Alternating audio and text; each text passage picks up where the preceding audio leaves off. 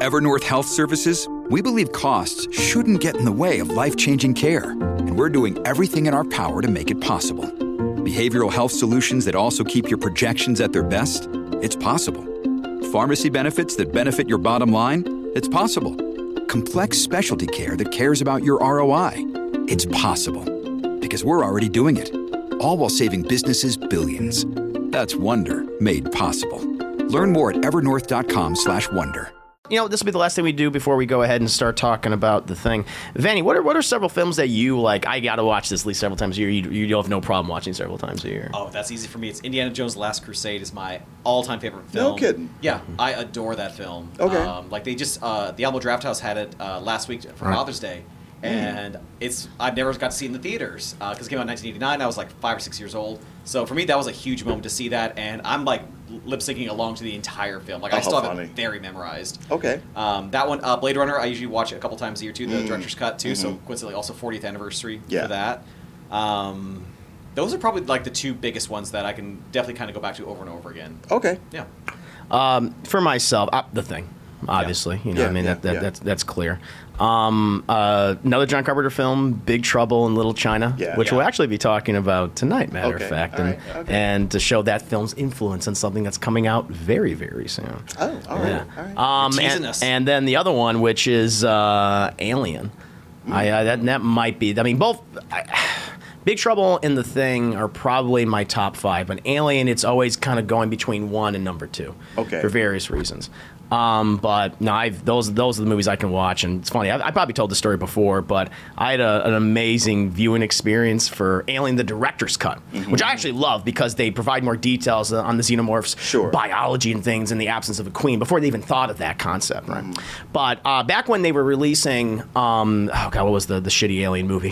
Which is a lot. Dude. Yeah. Uh, Everyone after the second one. I know, yeah. I know. Haven't had a good one in nearly forty years at this point. Yeah. The Covenant. Okay. Covenant, Alien okay. Covenant. Um, it was it was South by Southwest, so it must have been twenty sixteen or twenty fifteen that year.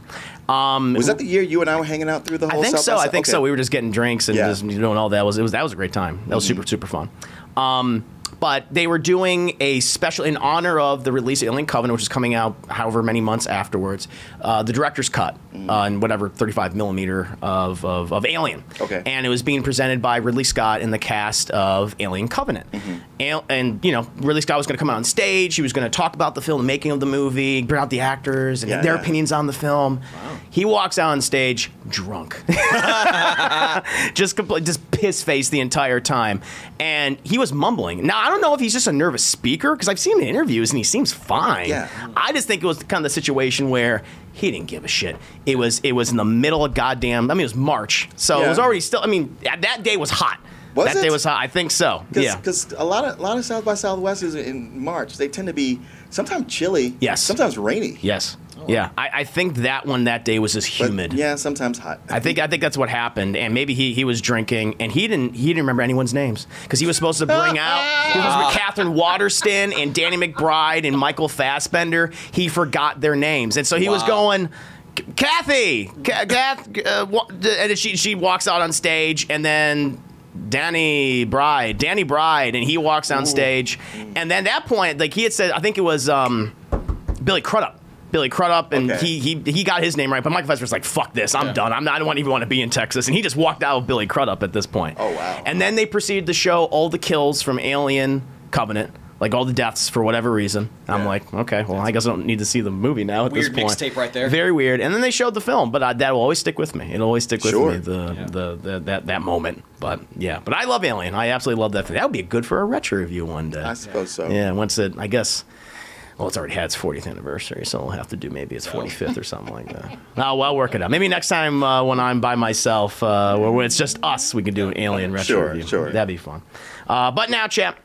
I do want to go ahead and get to the main portion of uh, today's show, uh, which, as I said before, uh, we're going to be talking about one of my favorite films of all time, and that is uh, John Carpenter's uh, The Thing, um, a movie that I absolutely love and I feel like uh, went underappreciated when it was um, re- uh, originally uh, released back in nineteen eighty-two. We're going to go over all the facts of that and the circumstances and things. But um, you know, before I go, some people might not have seen The Thing, Martin. They're small, what? wee little children. It's true, Vanny. Small, no. wee little children might not have been aware of this movie. No? You haven't no, seen The Thing? Oh, my God. Well, you know oh. what? We're going to give you a crash course in The Thing and spoil and ruin the entire movie for you, oh, for our yeah. guest right here. Uh, but for those who haven't seen it, we're going to go ahead and uh, show the trailer, we'll give you a crash course, and we'll come back with our overall thoughts. This is U S. Station thirty-one.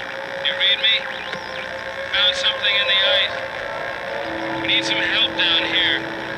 Can anybody hear me? We found something. We found something. We found something.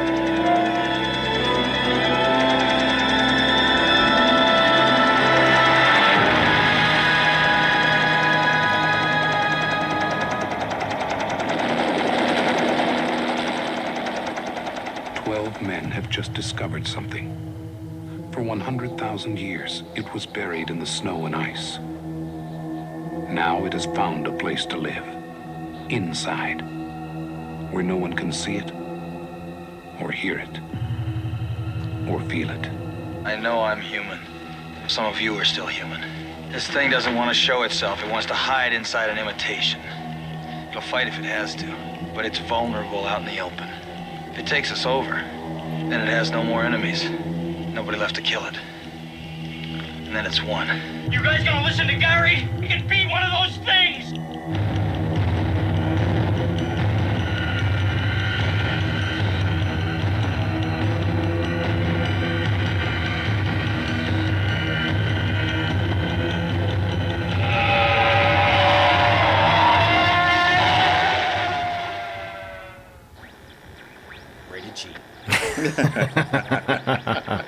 But there you go, John Carpenter's uh, The Thing. Now, kind of want to go over everyone's overall thoughts on the movie beforehand before we can do a deep dive okay. into everything. Sure. Um, as I said at the top, chat, you know, The Thing is one of my John Carpenter's The Thing, which is a remake. Mm-hmm. Uh, it is one of my favorite films of all time. Um, I love it because, well, you know, Martin knows this and Vanny knows this. I am a sucker for body horror. And oh, it has that in yep. spades.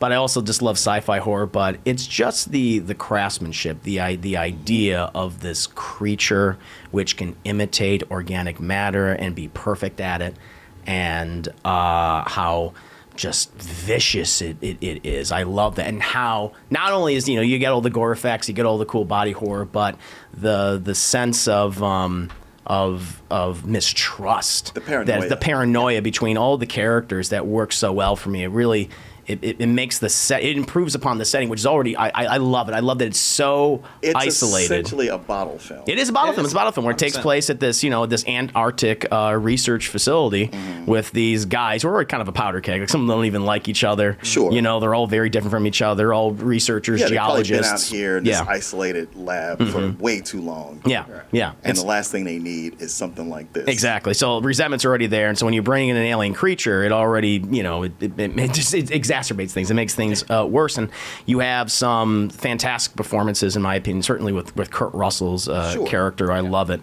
Uh, who really just kind of, in my opinion, just just really just uh, uh, um, realized his his whole thing about being a leading man. Mm-hmm. You know, I think at that time already coming out with something like Escape from New York, but that that that really just showcased his, his abilities as an, as an actor. Well, it was really interesting to read that he was the last person cast. Because mm-hmm. they yeah, were, they were so looking at so many different other people. Nick, yeah. Nick Nolte was one of them. There's like several people they were looking at. John Carpenter was like, I know I can rely on Kurt Russell. I just used him.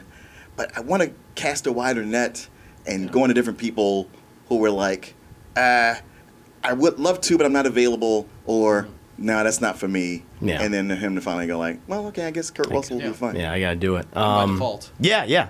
Uh, and then, of course, you know, p- people like uh, uh, Keith David. It was work for him, obviously.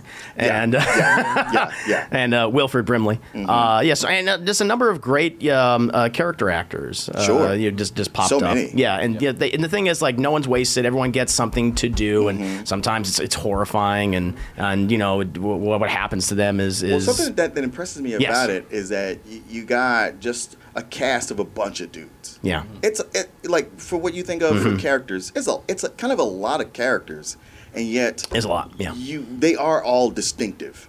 Yeah, and and not in an overly dramatic way. It's just a, like you know between whatever physical or their personality, you know each person.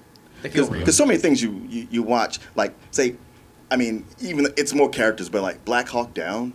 There's just points where I'm like, I'm I'm losing track of who's who, mm-hmm. and where I'm just like, wait, I thought that guy died already. Okay, I don't I don't know what's going on. Yeah, and th- and this one, I feel like they're all distinctive. They have a yes. like look. Like, they're all kind of, and they're not like your classic, you know, good-looking heroes. They're a no. bunch of schlubs. A bunch of yeah. schlubs you know, yeah. guys in their like late thirties and mid forties. They're all ha- oh, most of them are fat. You know, yeah. even, even Kurt Russell, like his character is this schlubby, you know, Vietnam vet who's an yeah, alcoholic. Vietnam vet. Yeah, a lot of those guys were in their twenties. Yeah, yeah, they, they don't look it. Yeah. I mean, twenties back then was different from twenties nowadays, but and I love that. And uh, I mean, the the film's uh, score and mm. the specific sequences and these practical effects, which is one of the things we're going to focus on. Like the fact that so many of these still look as good as they do today mm-hmm. is is incredible to it's me. I, to I love that. Yeah, yeah. Um, so I, yeah, I, I personally love the movie. I'll go ahead and give my I'll give my rating l- later on when we get to the end of this particular review. Are we going to be shocked by your rating? Yeah. I don't know, maybe.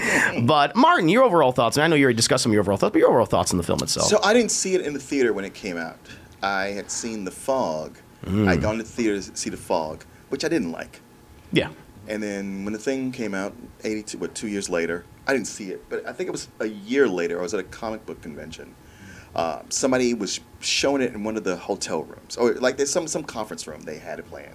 And it was, like, midnight. And I forgot why I was even out. I think I had just arrived, and I was just like looking for something to do. And I just kind of sat in there just to kind of catch my breath. And it just started. And mm. I got so wrapped up in this, mm-hmm. just yeah. edging my seat with the paranoia. And I was like, man, why didn't anybody tell me how awesome this movie is? Nice, nice. Yeah, and I've you know watched it several times since. Uh, You know, my, my daughters, uh, as they've gotten older, they've been like, hey, show us some classic movie that you love. Mm-hmm. And we went on a thing, uh, The Fly. I love The, the Fly. The, the Fly yeah, was yeah, on. David Cronenberg's Fly. Yeah, yeah, yeah David Cronenberg. And, uh, and I was like, well, you guys, you got to watch this. And they still tell me today, like, yeah, this movie, The Thing, it freaked us out. Mm-hmm. We're still... Even when, even when you think about it now, I was like, "Yeah, that's that's what it does." Yeah, yeah. absolutely. Oh, uh, then and, and, and yeah, I'm the sorry. effects really do hold up. Mm-hmm. Even even when stuff is you know kind of dated, you could tell it's stop motion. Sure, it's like, but you're so caught up in it, it yeah. works. I think you know for the most part, it's, it's practical effects, and they do use some stop motion, like right up until the end, like yeah. the, the very end, they use that stop motion. Right, right. But at right. that point, it's. It's you're just so invested in the in the story and the in the circumstance Which of what's going on. Apparently they want to do a lot with stop motion, yeah. and John Carpenter looked at it and went like, ew. Yeah. Uh, one of the things I want to bring up is is um, it's it's funny because I, I do a lot of audio and video video commentaries for films and cartoons, and one of my big inspirations is John Carpenter's commentaries because he's mm. like. I, I love it because it's it's it, it feels like a commentary that we would do because mm-hmm. he just gets his friend. He calls Kurt Russell for all the commentaries, okay. and so they get together. They're all having whiskey. He's having whiskey with them, mm-hmm. and they and they're and they're getting more progressively drunk as the film goes on. But it's funny. He brings up that same point where they did. They, you can see deleted scenes of the stop motion in the movie, uh-huh. and he's like, "Oh fuck, this doesn't look good." And so there's a little bit of it in the in the final version, right, but you right. can find like several deleted scenes where it's like, ugh. And he, "Yeah, he was not impressed with that." But uh, but Vanny, uh, Vanny, I'm sorry. Yeah, your overall thoughts on The Thing. I loved it uh, as well. I finally saw this movie about three months ago. Oh, no kidding. Yeah, it was just a, I was uh, talking with a friend of mine, and we were just kind of talking about movies that uh, like I've been on like our to do uh, or to watch list, and I still have a very long one. I've never seen the Godfather films, which I know is blasphemy or Scarface, hmm. uh, Raging Bull, things like that. And I did bring up The Thing, and. Uh, Oh, that look, Martin, right there. Oh. I, I would just tell you that you uh, you named all these films. Yeah. Scarface doesn't belong in that category. It does not? Okay. It's, it's, yeah. Honestly, Scarface's a little overrated. As, as, a, okay. as, a, as an adult, you watch Scarface, it's mm. a cartoon. Yeah, it okay. is. Yeah. Yeah. Um, well, as a side, like I still remember, like in the early two thousands, that fashion trend of everyone wearing silk shirts that you buy at like a Hot Topic, and seeing like Goku and like anime characters, and then Scarface for some reason was included with that mix. I was like. I don't know a lot about this film. But does he die at the end? Like, why is he this guy like an idol? This is weird. But anyway, uh, I was telling my friend, and she said, like, you've never seen The Thing? And it's like, we're watching this, like, tonight. Yeah. And so I picked up on Amazon Prime, and we sat and watched it, and was absolutely blown away for the exact same reasons of just these are, it's kind of like watching Alien for the first time. Right? Yes. These are yeah, regular yes. people in extraordinary circumstances mm-hmm. acting intelligently and acting in ways mm-hmm. that make total sense. Like, if you're in this weird situation, how would you react, and how would you freak out when you just see... like the chest busting scene, or uh, just seeing what you're seeing and re- reacting appropriately for it. Well, that, and that was one of the big things about it, is that they are in a, a research mm-hmm. lab, a research facility. Yeah. So we aren't talking about dumb teenagers. Yeah. Right. We're talking about, you know, men of science, or at least some, most yeah. of them. Yeah. People have seen some stuff. Or, or, or yeah, people have seen stuff. Just adults who are not gonna just run right into danger. Yeah. Who are gonna, you know, try to think things out. But them having this panic that's also affecting their judgment. Right. And being someone who, like, also, I'm not really that big into horror films. Um, Me either. Yeah. But seeing this one and still getting scares, like, even, like, I've heard of some of these iconic scenes, so even seeing it for the first time, like, was just still, like, terrifying. I had, like, all the standard jump scares of, like, those big moments, and was also still in just such awe of these practical effects that hold up today. And then you kind of start thinking about stuff that's come out recently, like other horror films, uh, like even like growing up, like, you know, like Paris Hilton's like what, House of Wax, and mm-hmm. um, like Halloween remakes and Texas Chainsaw, and seeing these, like, these do nothing for me. But going back, watching something like this done with such care, sure, just absolutely blew me away. Mm-hmm. Yeah, you're you're you're both right in the regard of these characters yeah. being competent. Yeah. You know, like, no one is stupid. Like, they're placed in these situations which they are, uh, you know, wholly unprepared for. Yeah. But they they still have common sense, and they still right. approach things in, in in a sensible way, which is, mm-hmm. I mean, really refreshing, which we don't often get in many uh, horror films. And, you know, that's why, one of the reasons why I love this movie so much. And and the other thing, you know, I wanted to focus on, before we really do a deep dive into this movie itself, is I wanted to focus on John Carpenter himself, who I, to this day, I still f- feel like is an underappreciated creator, an underappreciated uh, director. One, he was certainly underappreciated for his, his, his time, not only because of The Thing. You know, I mean, with, with that film, when it came out, as you said before, Martin, where we jumped into this review, uh, the film was a commercial failure. It was a critical failure. Mm-hmm. Uh, I mean, famously, Siskel and Ebert reviewed, and they gave it two thumbs down. Did they, all, did they both? The, I thought they were split on it. Yeah. Oh, maybe. Oh, maybe. Oh, I, I I think Gene liked it, and Gene, Roger didn't. Okay. Okay. Fair enough. Fair enough. Um, but a lot of critics disliked the movie, mm-hmm. and the movie, I think, barely made like twenty million dollars overall. It, um, it is. Uh, it's a movie that debuted at number eight. Wow. Now, let me give you a perspective on that. Yeah. Two other movies that debuted at number eight. Mm-hmm. Office Space and, and Scott Pilgrim versus the World. Mm-hmm. I Mo- forgot Scott movies that were considered, you know, box office failures when they came out. Right. And then when it went to home video, right. blew up to, yeah. to be huge successes. Yeah, thanks to V O D, and people were just reappraising the movies. Now, The Thing, John Carpenter's The Thing specifically, is considered to be one of the greatest mm-hmm. sci-fi horror films of mm-hmm. all time. Of all time. It's, it's oh, yeah. a movie that has influenced... It was clearly ahead of its time, because yes. the big criticism from critics was that it was too gory. Mm-hmm. Yeah, there was, it was, oh, it's, it's, it's garbage. It's, yeah, sure, he can direct a train wreck, but not a movie. Yeah. And... It's tame by, by today's standards. Yeah, nowadays it's like, yeah, this is par for the course. It's what yeah. we're used to. And look at something like The Walking Dead, which, mm-hmm. you know, is even more overzealous and over the top than something like this. Well, clearly influenced. And that's the thing. Like, this film was so influential. That's that's that's his John Carpenter's career. Mm-hmm. I mean, yeah, this this guy, he, he, his best years are obviously during the nineteen seventies and the nineteen eighties mm-hmm. and the nineteen nineties. Even he says, yeah, I lost it. You know, he, he even said, I mean, yeah, he, famously his last film was obviously twenty ten's, twenty eleven's The Ward with Amber Heard. The um, yeah, The Ward, yeah, which a movie people don't yeah. even they, they know yeah, about. And he's like, nowadays, he's just like, I just want to smoke weed and play video games and drink and work on my music. No. I think that's fine. I think that's fine. But, you know, I still want to give the man credit. Obviously, you know, The Thing, one of the greatest sci-fi horror films of all time. He also popularized, he may not have started, but he popularized the slasher horror subgenre of Halloween. Mm. Like, oh, yeah. that was an incredibly influential movie. Yeah, I guess so. I mean, it, without Halloween, we would not have Nightmare on Elm Street. We certainly wouldn't have Friday the thirteenth, which was a complete knockoff of, right, of right. Halloween. And all these other, uh, you know, films and slasher films throughout the nineteen eighties and nineties. We wouldn't have mm. Scream mm-hmm. without him. Well, sure. You know, I mean, even Wes Craven said, you know, the guy I looked at was was John. Okay. John Carpenter, and they were That's and they awesome. were very good friends. Okay. I like that respect. And um, along with that, we have some other recent filmmakers who are clearly inspired by John Carpenter today. It's for a movie that's actually coming out very soon. Kids, get the popcorn out. Let me tell you the story of the space Viking, Thor Odinson. So that outfit right there, you think, oh, Thor, Love and Thunder. What does John Carpenter have to do with that? I'm thinking one of the biggest inspirations of Taika Waititi's version of Thor, which mm-hmm. I think is the best version that we've gotten mm-hmm. in these in oh, these yeah. films. Love Thor Ragnarok. Love it. Love Thor Love and Thunder. But he even said, It wouldn't exist without Big Trouble in Little China. Okay. You wow. even you even look at Jack Burton's Kurt Russell again. Yeah. His his outfit. It's exactly the same yeah, as, yeah, as, yeah. As, as as Thor's. Yeah, yeah. He has no, no, the shirt. No, you're right, it's you're just right. a Norse version of the of the shirt. He has the moccasin skin boots. He has the blue jeans and everything. It's like, wow. okay, I see what you're doing there. But no, but he but he's one of those guys that gave credit to John Carpenter that's, and said that's cool. He because his idea is like, I'm going to lean into Chris Hemsworth's sensibilities. He's a great comedic actor. Mm-hmm. And what if we made Thor kind of the idiot and everyone else is competent around him, which is what Jack Burton is. Yeah, yeah. Uh, which again, that film was under. Appreciate ahead of its time sure, as, yeah. as as as well. And there's other people, and Manny, you can probably speak more to this too.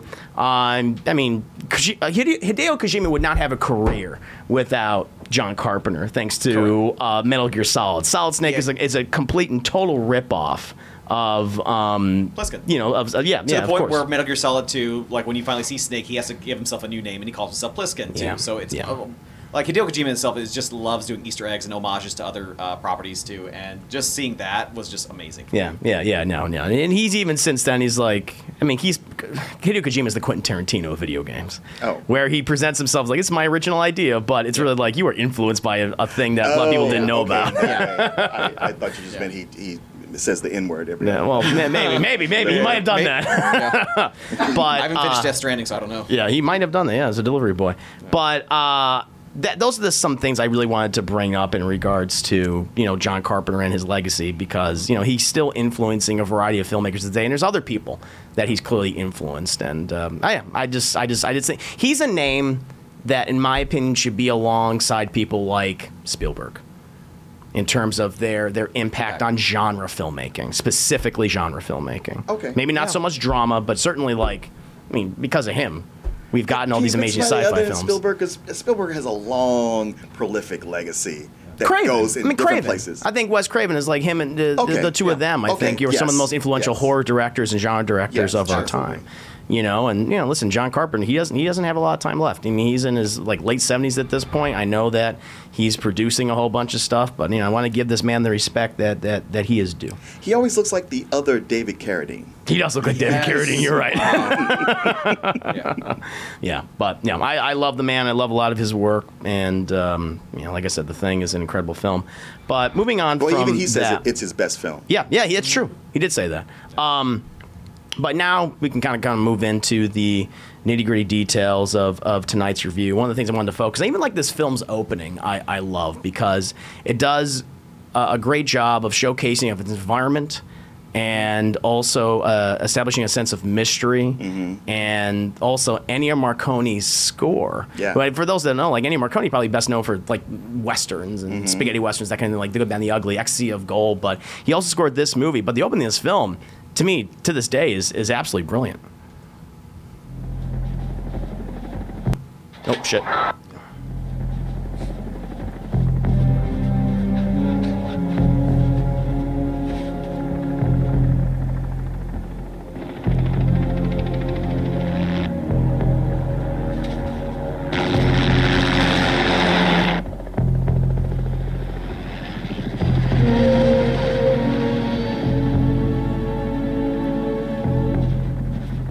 They even had with that dog, just like fuck shit, Jesus. The things they're putting me through. It's funny because that dog apparently was actually half wolf, you know, and it was it was kind of uh, right. weird how it interacted. Well, it freaked out the cast. I don't know if it was this dog or one of the other dogs. They did use multiple dogs. Yeah, multiple, true. But like one of them, they dyed to look like the other dog. Mm-hmm. Yeah, yeah. They, they did do that. Did yeah. you read that whole thing about uh, Ennio uh, Morricone's uh, score?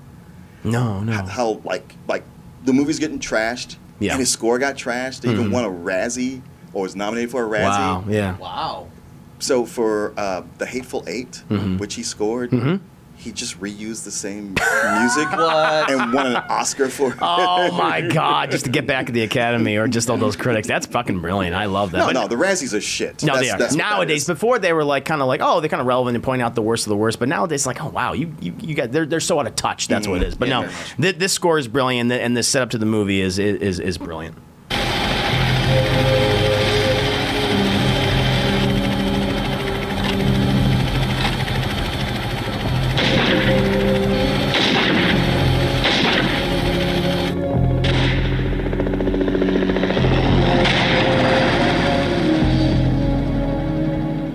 just love the sense of mystery already, because the movie really literally opens up in the Antarctic wastes. Yeah. You're following this dog, which is running away from this helicopter, and these people, these Norwegians, not Swedes, Mac, Norwegians, yeah. they're adamant about killing this thing. Right. And I just, I just like, love why that. Why are you guys trying to kill a dog? Yeah, yeah. Which initially, like, don't do that. We were already caring about the dog. Yeah. But of course, you know, the dog ends up not actually being a dog. A, a, dog, a, a yeah. dog. And that's where we really get to, you know, start to showcase some of the films, which, you know, it's one of the things that's best known for are its incredible and revolutionary practical effects.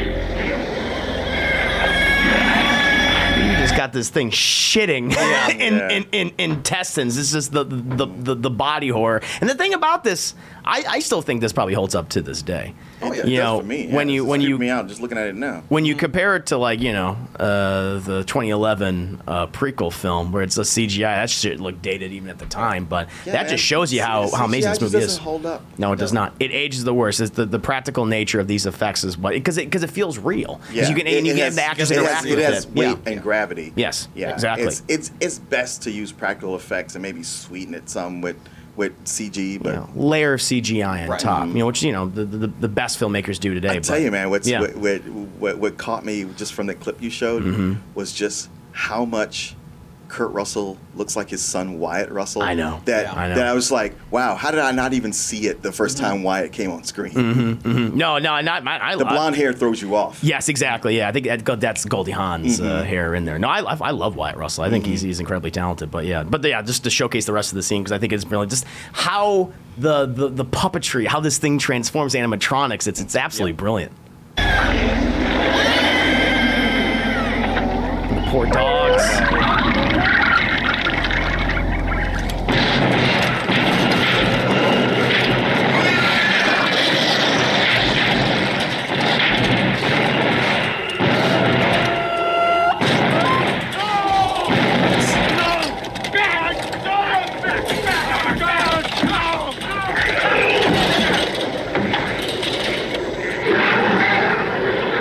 I, I fucking love this shot right here, where this thing continues to transform. It, it's so it's so cool.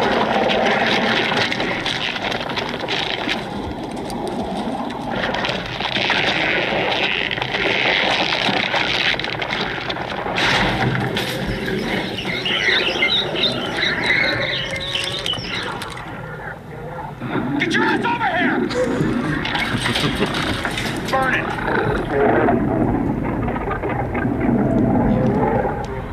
Child torture!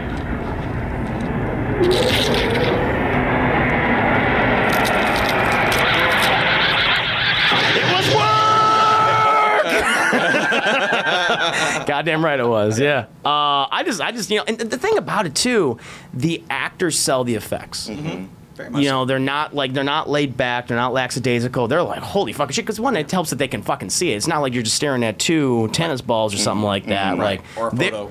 Exactly. Their their their reactions feel r- real to me. Sure. And that's one of the things that work best about the movie. Sure. Yeah. You think if somebody called you in a flamethrower to take care of something. Mm-hmm. Yeah. All right. Yeah. I'm gonna wait. Wait. Wait. What? What? what is this? Yeah. yeah. And that's the thing. That even before this scene happens, like you have, um, oh, I forget one of the. Uh, it's not. It's not Palmer, but it's the other guy. It's one of the first people to be um, transformed to the thing. Mm-hmm. Gets absorbed. He's like, and Mac wants the flamethrower, and and you know, Charles is like, the what? And he's like, you heard him, the flamethrower. yeah. And yeah, no, I, I love that. They they, they sell in the chaos. Because yeah. they don't even know right. what the fuck's going on. Right. They have no right. idea this is happening. Mm-hmm. This is the first time they're seeing the actual uh, thing. Mm-hmm. Um, yeah, you want to say something? No, there, there's moments when you, especially where you can see a lesser director or a lesser special effects team could have messed this up, especially with the yes. tendrils that are reaching out into the dogs. Like, if, all it would have taken is just, like, one scene uh, where it would have looked a little jilted, or yeah. if you could see, like, strings attached or anything of, uh, of a lesser film, that would have taken you completely out of there. And watching that scene again just now still feels terrifying. Yeah. Uh, because it looks natural for yep. an unnatural creature, which is, again, just a testament to just how amazing these special effects can be and why they stand the test of time. A lot of the things that we see, especially with the, the tendrils and things, those are like little camera tricks. They already have the yeah. tentacles wrapped around. They just reverse the shot. Oh, so that, that's okay. where that's why it okay. looks the way it does. So, it, But again, yeah. it's very clever and also yeah, saves money. Where works. Nowadays would have been C G I or something mm-hmm. like yeah. that. But And they're willing to hurt animals, too, which is something you don't see anymore in... Uh, oh, you never see that anymore. You yeah, you that, don't. No. You don't. Like, they're willing to go dark for this, too. And this whole film, just even... Uh, like, we'll get to it later on, but um, soon with the ending, but... This is there's no happy endings. Uh, no, this for anybody, especially, and it even shows like the like the scene with the dogs even tells you tells the audience you're not safe. Nothing is safe here. Just good luck. It you know it, it's a thing that you know John Carpenter even said that that hurt the the movie itself. You know this came out two weeks after Spielberg's E T. Yeah. And you know he said uh, we were the, the we're the antithesis of E T.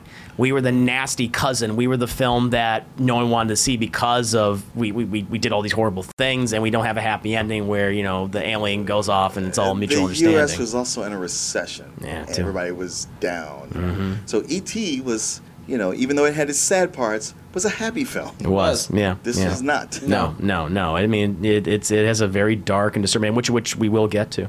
Uh, it's very seventies in that way. No, yeah, mm-hmm. definitely, yeah. No, I mean, Carpenter was carrying over his seventies sensibilities mm-hmm. to to the eighties for a lot of his filmmaking. Yeah. Um, and of course, I mean, yes, obviously you have these revolutionary practical effects, which many of which hold up to to this day. But the other thing I, uh, that I like about this movie is just the environmental storytelling, the unknown. Uh-huh. Yeah. Uh, and one of my favorite sequences is when uh, Mac and Doctor Copper. Him and his little uh, his little uh, nose ring. Mm-hmm. Uh, they they go to the Norwegian camp. Mm-hmm. I think it's pretty cool. Yep.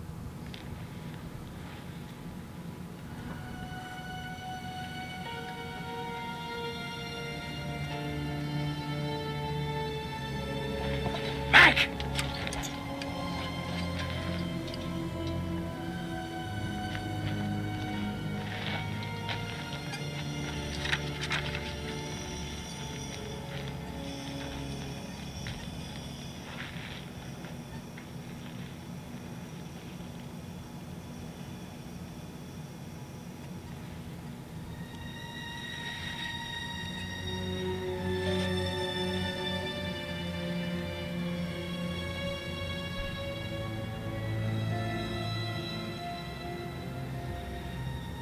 God, what the hell happened here?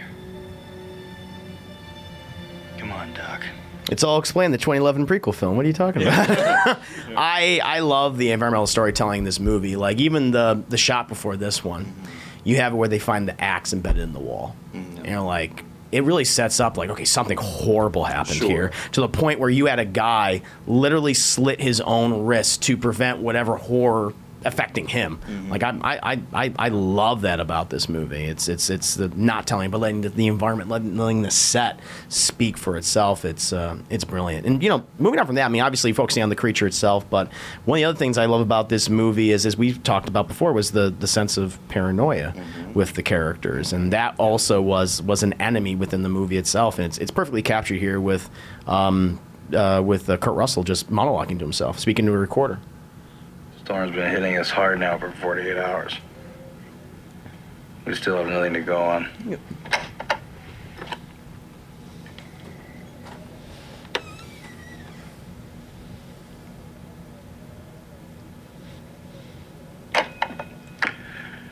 One other thing, I think it rips through your clothes when it takes you over.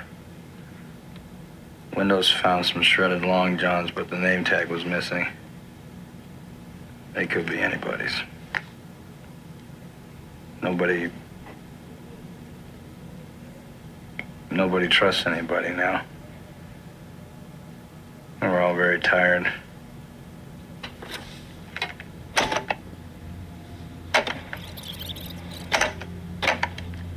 Nobody trusts anybody now. You know, one of the things about this scene that I really like, and I, I noticed it throughout the movie, as my, my multiple rewatches, is that R J McCree's an alcoholic.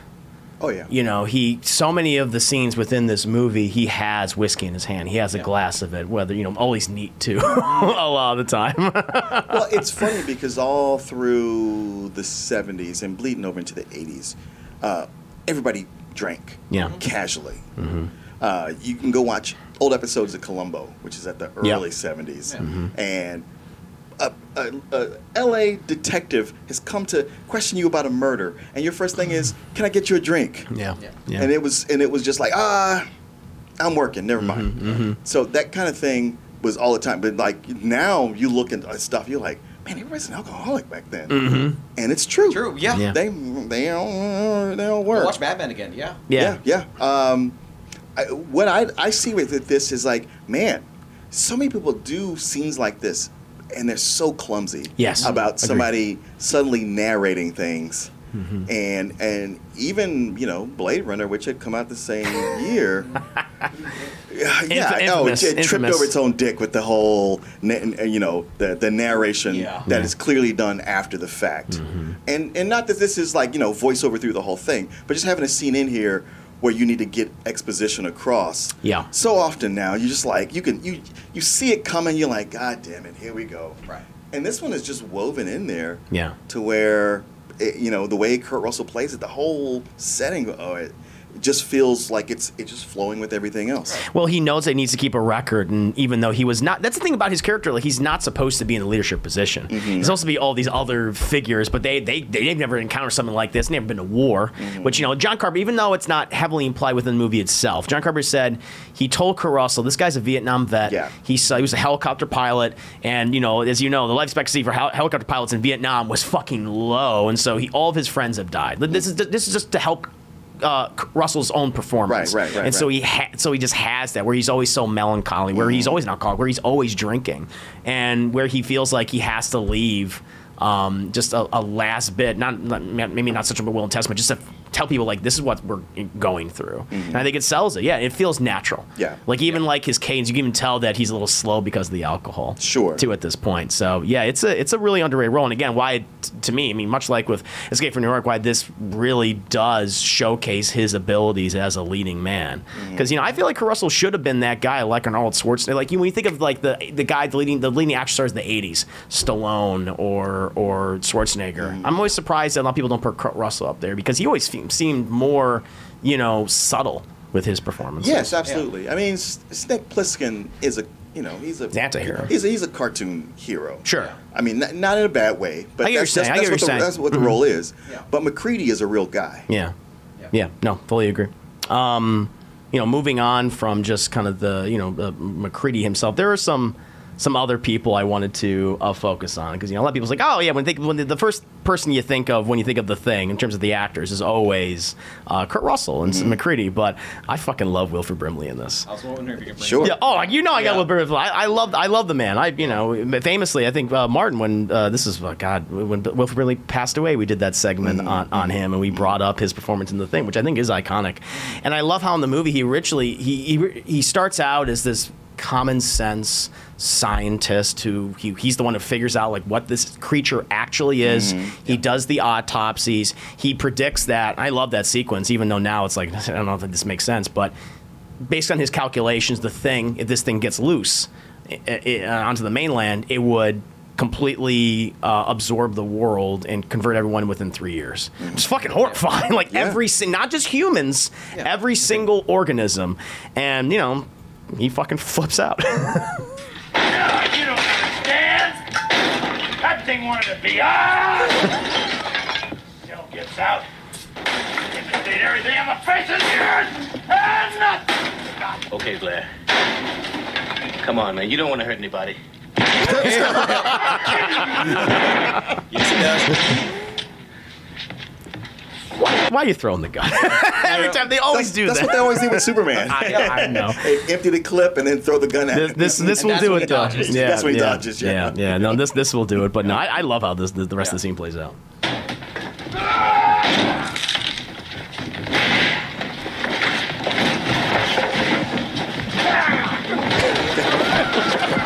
He's hulking out.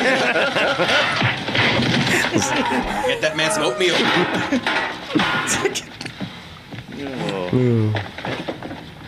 Good shot, McCready. I, I love that when you see Fuchs, and he's like, fuck it, I'm just gonna. I don't care. I'm getting out of this. Beat the shit out of Wilford Brimley. Yeah. But um, no, and the, like the, the rest of his scenes in the film. Again, his character is also to sow even more mistrust with everybody else. Sure. Right. Like, you know, when McCready goes to him for advice, or when he's just asking, like, who do you think also is um, infected? Mm. You have the whole amazing sequence where, you know, he's eating some, I don't know, Campbell's soup or something like that, and you have the news, and he's like, hey, Fuchs. He's like, I want to come back inside. Just let me come. Hey, man, let me come back inside. I, I, I, I don't think so. No, no. His his performance is is is great to me. I absolutely uh, love it. Both the subtlety of it and the over-exaggeratedness mm-hmm. of it. I think it, it's it's really fun. Well, I think that's the thing that makes this film so amazing, too, is that everyone's performances, outside of when they're interacting with the thing, they're so restrained and they're so just kind of calm and yeah. trying to process their way through this. Initially. And so the contrast of when the, like the creature starts actually starting doing things is just like the juxtaposition is so brilliant for that too, mm-hmm. and it, they make memorable performances. Like I don't know, like I don't know Wilford Brimley's entire filmography, but this is probably is this his only horror film, or has he done other stuff? He hadn't even done that much. He had been a cowboy yeah. up to this point. Yeah, um, and yeah. the Ewok movie too. That was later. Gotta bring, yeah, gotta later. bring yeah, that yeah, one yeah. up, yeah. Because you, you see, he didn't, he didn't even have yeah. the mustache yet. True. Yeah. That's right. That's right. No, he, he I mean. In the nineties, I think like that's when he started to do the most mm-hmm. stuff. Like he did The Firm, which yeah. I think is yeah. a. an amazing film and a great point. He plays a villain in that, mm-hmm. which he really was, didn't. That movie too. He didn't really play a lot of villains. Um, he did Walk Texas Ranger, of course. Oh yeah, he's important character that. in that. Yeah. He did some other stuff as well, and then he did a uh, T V series where he played like a grandfatherly type for like two seasons. Yes, what was that? I forget. We talked about it, but I don't remember it. it. It was actually pretty wholesome. And uh, but yeah, no, he he did he did a ton of stuff for his career. But you know, he has a funny um because people like years later had asked him about the film. And he said, you know, we were, he said he loved making the movie. Mm-hmm. And, but he said, we were always second to the rubber man, uh, which was the, you know, the rubber and the practical I know, effects I know, and things. I know. Every, yeah. Everybody was worried that Rob Bottin and his effects were taking over the movie. Even mm-hmm. after it was done and they saw it, they were like, well, it's, the effects seem to upstage the rest of us. And mm-hmm. it's like, not really, you guys. Yeah, yeah. I mean, I, I think I think it balances out quite mm-hmm. well. I mean, your performances improve the, the well, effects. Well, you know, they're they're actors, so yeah. they want to see themselves more than of anything else. Of course, yeah. of course. But yeah, that's always like a, a great iconic line when Wilford Brimley talked about this film. But on to the effects. Continuous on. You know, there there are several amazing moments, too, that always stay on my mind. And, of course, we got to talk about the defibrillator scene. Oh, yeah.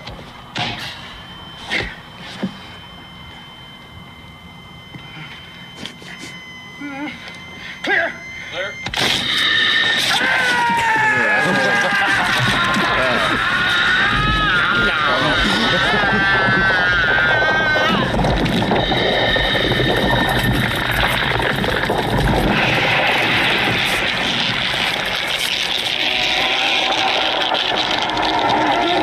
A beautiful baby. He was pregnant the whole time. We yeah. just didn't realize it. I I love the puppetry for this. And, the, and and what's so great about this scene too is that it evolves. It just doesn't end with a puppet. Yeah. Like his whole body. This, this is when the part they establish that his body is is all sorts of different things. Every single cell is a different organism trying to run away, trying to rip apart, so yeah. it can save itself. Mm-hmm. It's it's it's it's so cool to me. Well, yeah.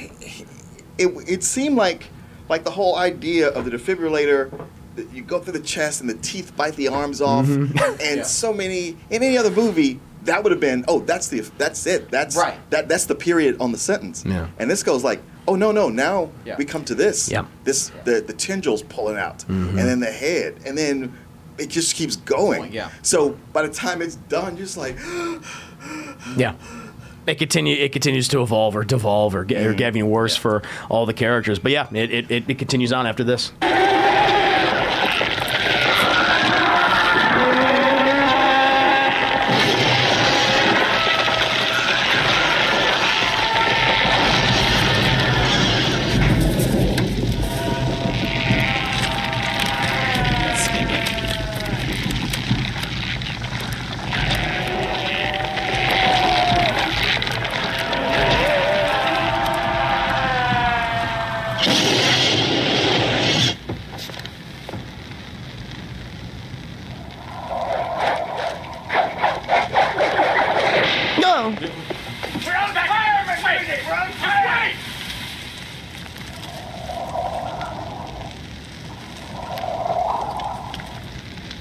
Of course, oh, you think the head's going to get away, but this thing continues to evolve. And that really showcases like the different abilities of the creature itself and all the various organisms probably, um, you know, stolen from and absorbed sure. over yeah, sure. the, the various uh, years. But like, you know. No, its th- its sense of self-preservation is strong. It's incredible. It's, and, and it's admirable. Like even here, which we also get a, a very famous line.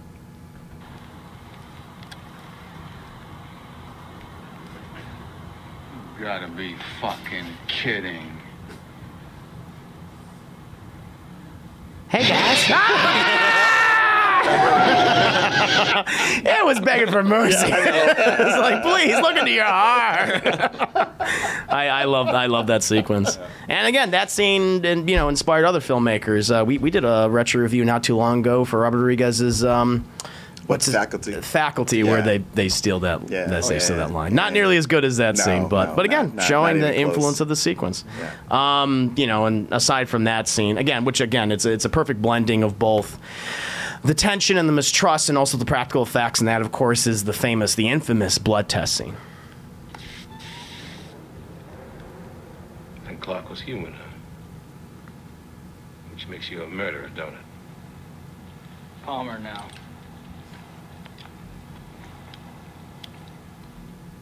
Okay, man. All right. Well, yeah, whatever. You mind blown? I don't give a shit. Pure nonsense. Doesn't prove a thing.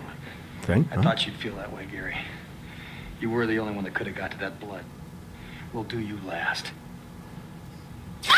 I'm not expecting that. Well, that's the thing. That's what works about it, because Palmer, he's the goof. Mm-hmm. He's the he's the, the comic the comedy relief. relief. Um, he's they, smoking they, weed all the time. They, they almost got a bunch of comedy actors to play that role. Oh, I can see that. Yeah, yeah. yeah, yeah, was, yeah. Uh, I, I wish I could remember who some of the names were, but they were they were very comedic actors. Charles Fleischer, who did the voice of Roger Rabbit. Oh, he, shit, he was, really? He was up for it. Wow, okay. Uh, yeah, there was two or three other guys, but they went with this guy who's mostly...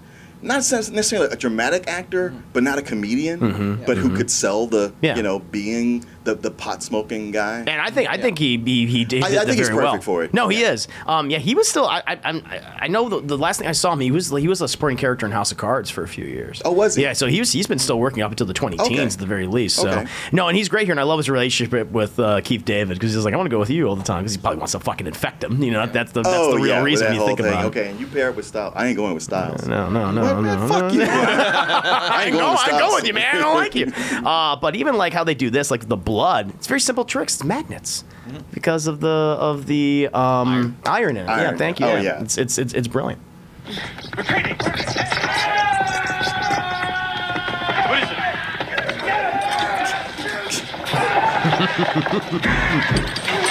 uh, that sucks so hard oh, for everybody sitting next to him.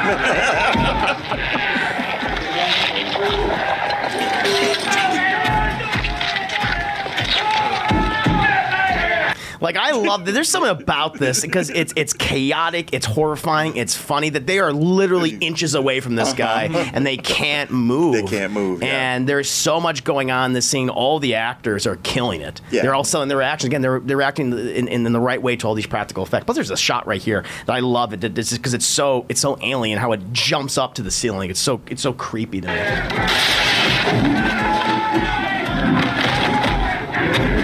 Yeah, that, that that shot right there, I, I love the way this thing moves. Well, also the big thing about testing blood was that this is the beginning of the AIDS crisis. That's the thing. Yeah. Mm-hmm. yeah. Mm-hmm. So whereas the original movie from the fifties was all about the Red Scare, yeah. scare of communism, right. this was about infected blood. Yeah, and, that, and that's funny. And, and, right, and the paranoia of that. Oh, somebody could have this and you don't know. John Carpenter said the AIDS virus was a um, inspiration for mm-hmm. this movie. And and the same thing, uh, David Cronenberg for The, the Fly, which mm-hmm. we got to do a retro review of someday. Yeah, he also yeah. said that was a huge inspiration for, for his film. But yeah, this entire wow. sequence is, is is great, and it yeah. you know it does not end well for a, a number of characters. But um, again, wait, wait you, you got you got my favorite clip. Of course I do, this, Mark. This Come is my on. absolute favorite clip. I of the got whole movie. the clip. Don't worry.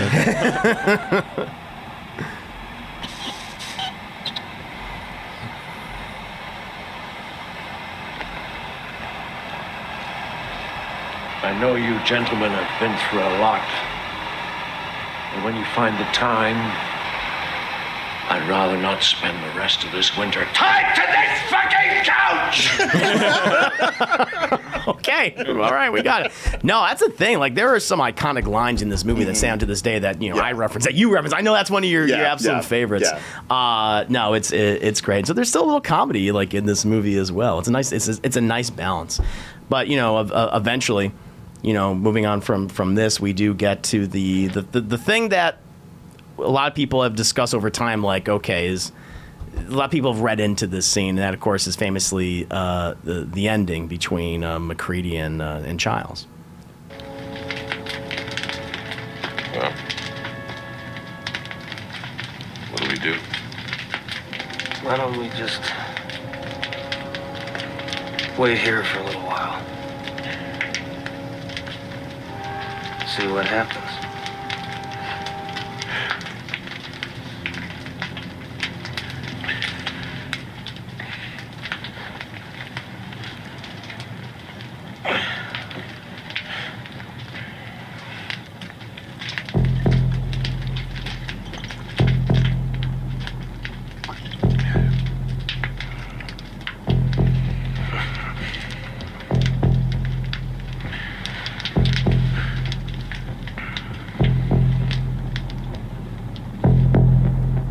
So there's a lot of fan speculation with this scene mm-hmm. where, you know, famously, uh, towards the end of the film, the last third, Childs, who is supposed to stay back at the facility to keep watch, he leaves. Mm-hmm. Right. Right. Um, he comes back at the end of the movie. Caruso's like, where the hell were you? And he's like, ah, I saw somebody. I thought I saw Blair. Because Wilford Brimley turns out to be infected by the thing. Um, and, like, they don't know. They don't know if they, we know that Caruso's not the thing, but we don't know about Childs. Right. Now, fans have pointed out for years that... with Keith David, there's no breath coming from him at all. There's no, there's no. It just saw it.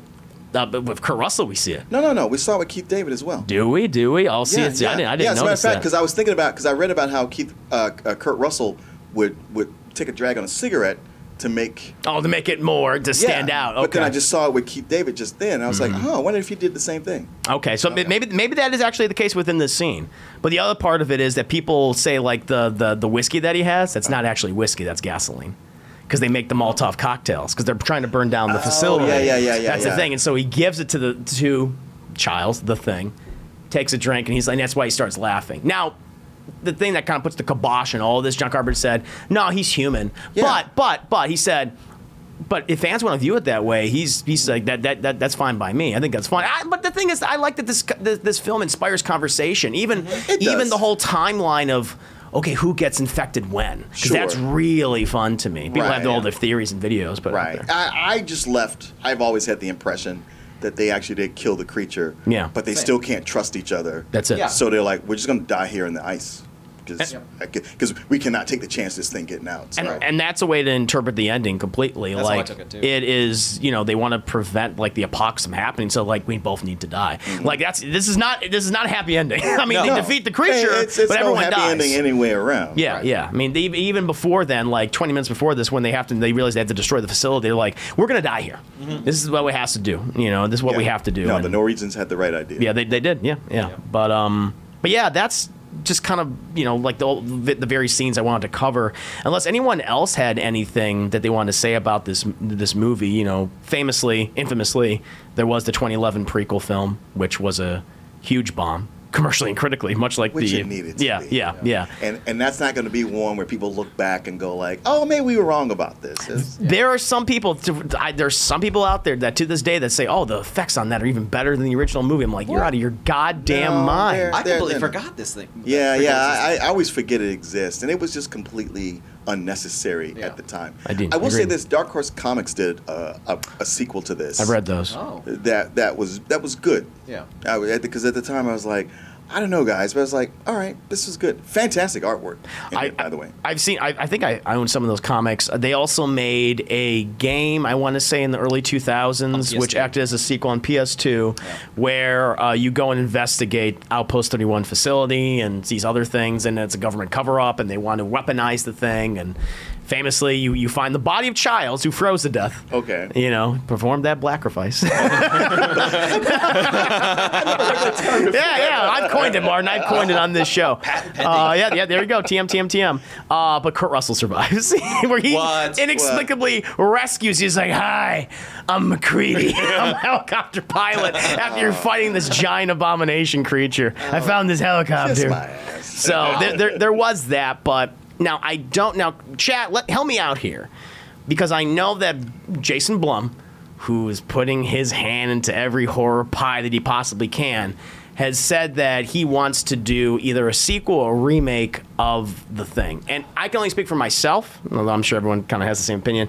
I, this had to be a one and done. Right. You know? Well, this this is what keeps happening with these um, these properties, especially sci-fi or action movies from the eighties, is they keep going back to the graveyard and digging them up and saying, like, mm-hmm. hey, come on back. We want to do something else. Yeah. And yet they never take them and it, it, take the story somewhere else. They, mm-hmm. Maverick... was amazing yeah. because yeah. it did that, mm-hmm. and and I almost hate that Maverick exists because yeah. because because it, because yeah, it we exists, and now everybody go like, oh well now other people can do that, but they won't. Yeah. No. They won't. It'll just be a big nostalgia fest, and then it'll go back into the ground where it was just what it was before. That my my concern is because yeah, Vanny and I were talking about this before, like with the Legacy sequel.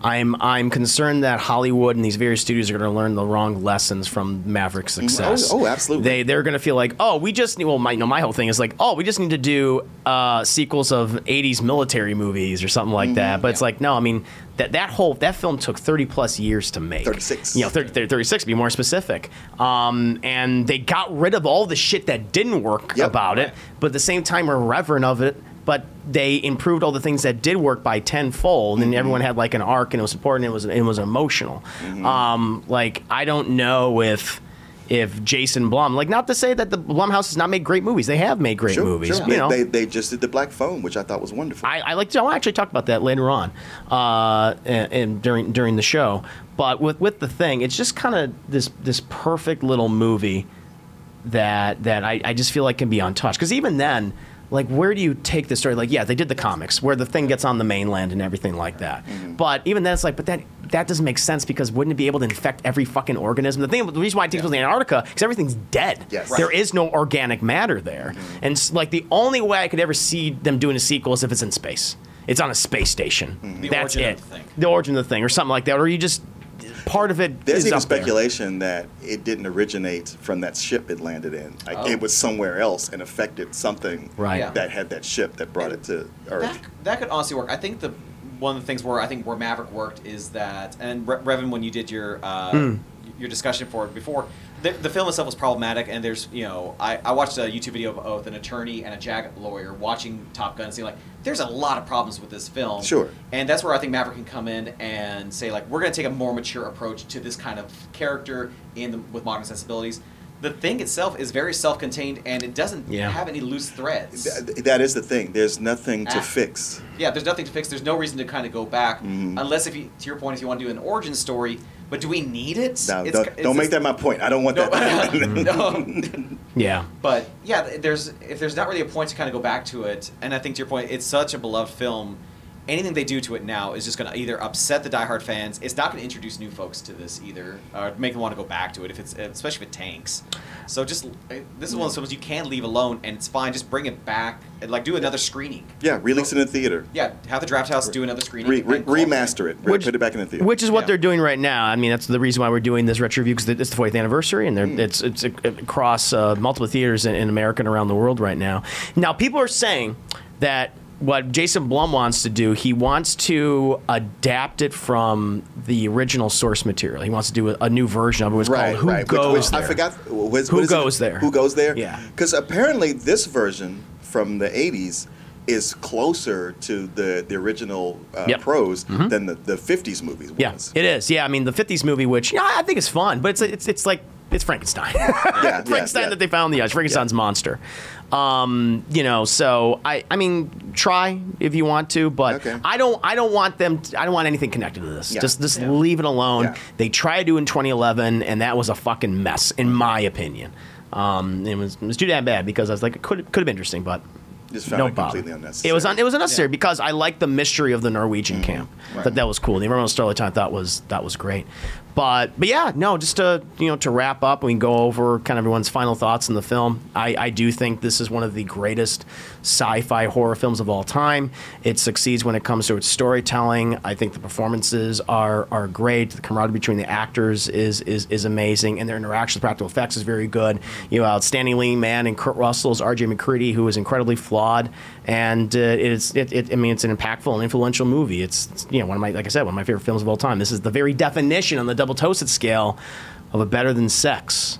Martin, yourself. No, yeah, yeah, I, I, would, I would I would say it's a better than sex also because mm. it's it's rare you find a movie that is old, forty years old, yeah. that still holds up in every way okay. and can really pull you in and completely hold your attention and and and you know uh, all the kudos in the world for how influential it yep. has been mm-hmm. and it's influential in that way where sometimes uh, a movie has been influential so that by the time somebody new goes to watch it, they go, oh, I've seen this already. I've seen this and this and this. Yeah. But even all the p- places that have been influenced and copied it, none none of them have done it as well as this movie. Agreed. Yeah. Agreed. Vanny, uh, your overall thoughts on, on the film? Uh, exact same thing you guys have said, too. Like, I think th- this is a uh, reminder of when films were willing to take chances with things, too, where mm-hmm. all of your actors look like regular people. Like, I feel like if they were going to remake this film now, everyone's going to look like a model, or everyone is, yeah. these high-name actors. Good point. And it's not going to feel real. And that's the thing between this, uh, watching Alien and Aliens for the first time, where everything feels like this could actually happen. Yeah. And, like, between the setting, the lighting, the restraint, the performances... Like, everything feels like if your na- neighbor said, like, I just got back from Antarctica, and you will not believe what I just went through. like, yeah, yeah, yeah, yeah. And, I like, I feel like, again, if they do it now, it's going to be super polished, and yep. it's going to look so clean to the point that it's going to take you away from what's actually happening, too, and they'll C G I the crap out of it, and then we're just kind of left with a forgettable film, and something with this kind of pedigree deserves so much better than that. And I think, to your point, like, leave it the hell alone. You have yeah. nothing new to say about this kind of thing. And it is such a progenitor for future horror films like mm-hmm. The Faculty. Mm-hmm. And or even there's that Ryan Reynolds movie that he did too, like Life. Life. Life. A lot of people saying Life in the chat. Yeah. yeah. Where you just it's it takes a lot from The Thing. You've already if you go back to it, two people like who've never seen The Thing before and don't feel like watching a nineteen eighties film are just gonna be like, well, I've already seen something like this before, who cares? So no, it's a it's a perfect moment in time. It was a perfect moment in cinematic history. Leave it. Leave it alone. I, I completely agree. Leave it alone. Don't touch The Thing. Don't no. do it. All right, yeah. it's fine. You're going to get infected, and it'll, yeah. it'll be it will all be yeah. worse for it. So you ruined yeah. my Indiana Jones. Don't ruin. The, don't do it. Do it. There's so many franchises that they've ruined. So yeah, keep keep keep your hands off of it, please. So yeah,